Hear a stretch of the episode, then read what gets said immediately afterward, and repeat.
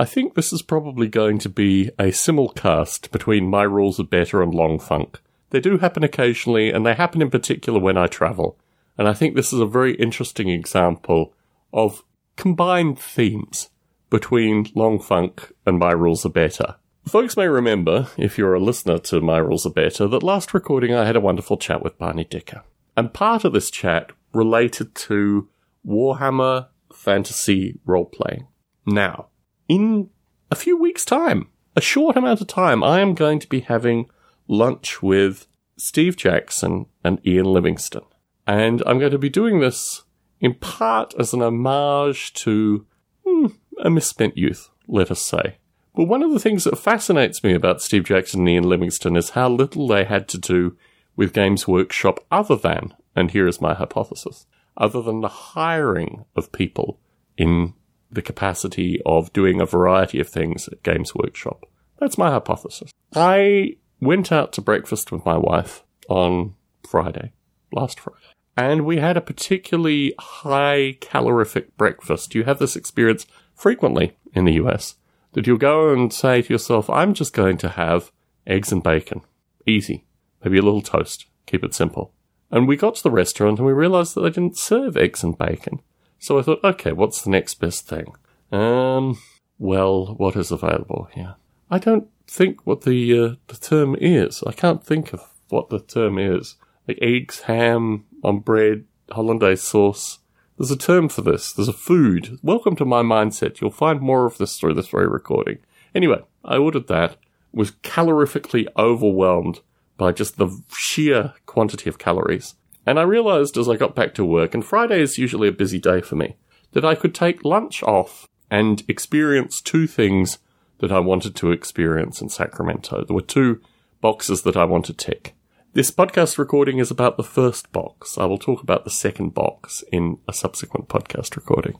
But the first destination I wanted to go to was a place called Great Escape Games in Sacramento. And I had a sense that this was my kind of game store. In order to get there, because my wife had come with a car and then gone off to do her, what was she doing? I don't know, the course that she was doing which was machine embroidery related, that I would have to get a lift to Great Escape Games. Called the lift, travelled out, had a wonderful conversation with the driver, ended up in the middle of nowhere in a strip mall, being dropped off by the driver and thinking, well, Great Escape Games is going to be close by. Turns out Great Escape Games wasn't close by at all. And it was about, I don't know, what do they say here? Like 97, which I think is about 34, maybe 33, 34, really quite hot. And so I spent about 20 minutes discovering where Great Escape Games was. It involved going into some fast food outlet, I think El Pollo Loco, buying a small drink to sustain myself as I wandered through what was effectively a, one of the hotter summer days in Sacramento, and eventually ended up at Great Escape Games, kind of bleary eyed as one does when one comes in from the heat. Now, Great Escape Games is a beautiful game store. There was lots of stuff laid out initially, and I discovered by the first, I don't know what you'd call it, little thing that juts out into the room, basically. Behind it, there was a magazine rack that had a bunch of really old white dwarfs in it. I thought, well, that's a good thing. But my plan was to go through the entire game store and catalogue everything with my eyes and then make a decision about what interested me through this. So I wandered through the game store quite comfortably with the view that I hadn't really seen anything. They had a very small selection of bolt action miniatures, which are really the only things that interest me. They didn't have a lot of metal miniatures. They certainly didn't have the classic old Citadel figures, which don't really exist anymore. The metal blister packs that are old, kind of sun faded, where they're just trying to get rid of their last bits of stock. Nothing like that.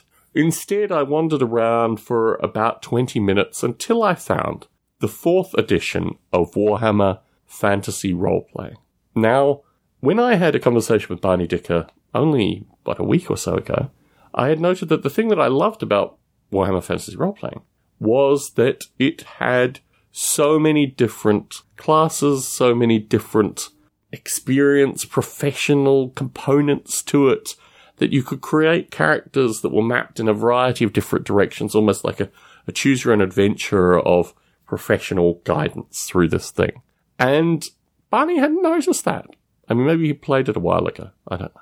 Anyway, I picked up this thing and I thumbed through it, and it was quite heavy. And I thought, I'm going to have to carry this out of the store. But I thought, oh, there are a few more glass cabinets. I've just got to look through some more stuff.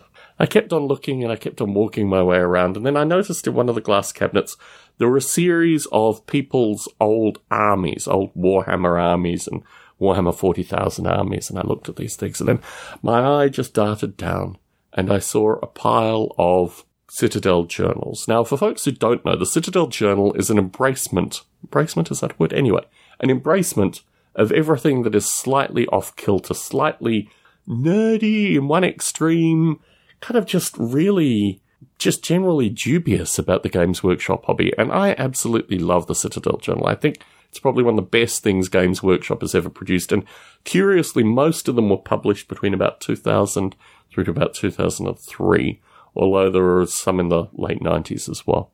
And they really just embrace the fact that the Games Workshop hobby is the least cool thing you could possibly ever want to do. You know, it talks about house rules. The whole metaphysical constraint of my rules are better embodied in small format magazine form. And I picked up a pile of these things and I just thought, I'm going to take these back. My wife and I were staying at an Airbnb in Sacramento. I'm going to take these things back to the Airbnb. And when I have some time, when I'm not working, I'm going to thumb through these things so I took them back, and there was a time on Saturday when I wasn't working, and I opened up the Citadel journals and I looked at them. And so many memories came back. I have this view that Citadel journals are really about, you know, when I need them in my space, in my consciousness, they will turn up, they will show up.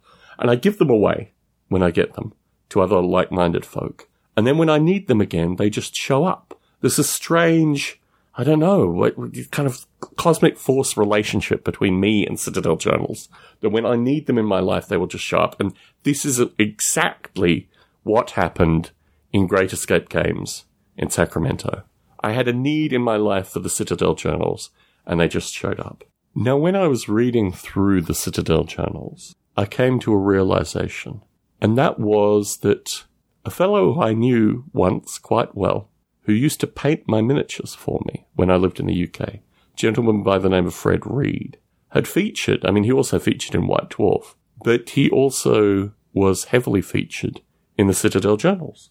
And I realized that the journals I had purchased were not actually the journals that he featured in. So I went back and I found the main Citadel journal that features Fred Reed, and I quickly picked up a copy on eBay. So it's coming to me. A necessity. But then I went back and I thought about this. Now, Fred and I had been friends on Facebook for the longest time. I think our last correspondence was in about 2015.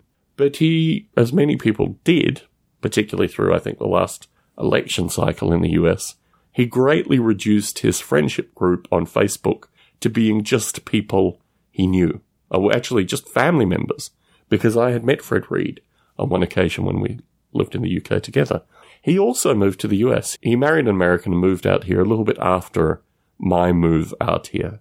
And like I said, we kept in contact till about 2015.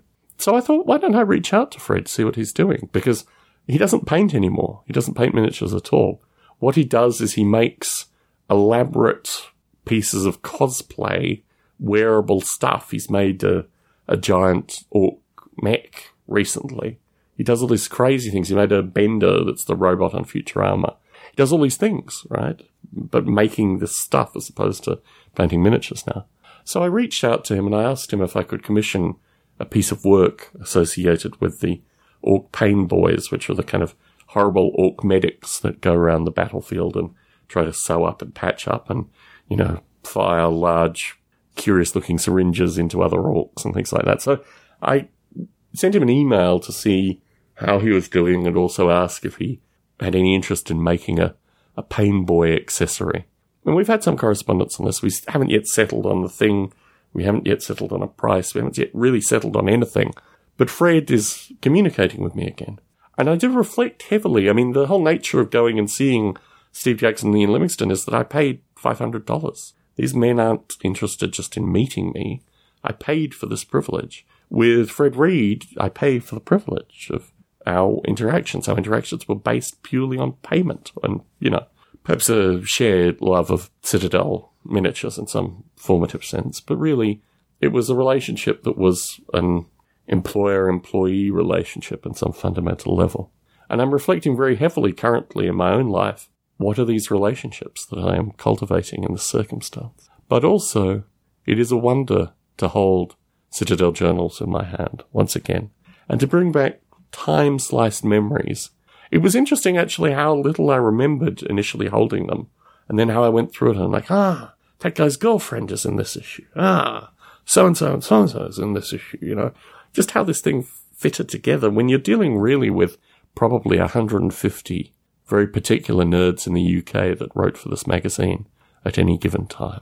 There are some amazing articles in there, but unfortunately, the ones I had didn't have any of those articles in them. So I'll pass them on for another generation, and maybe somewhere in the future there will be more Citadel journals for me to discover.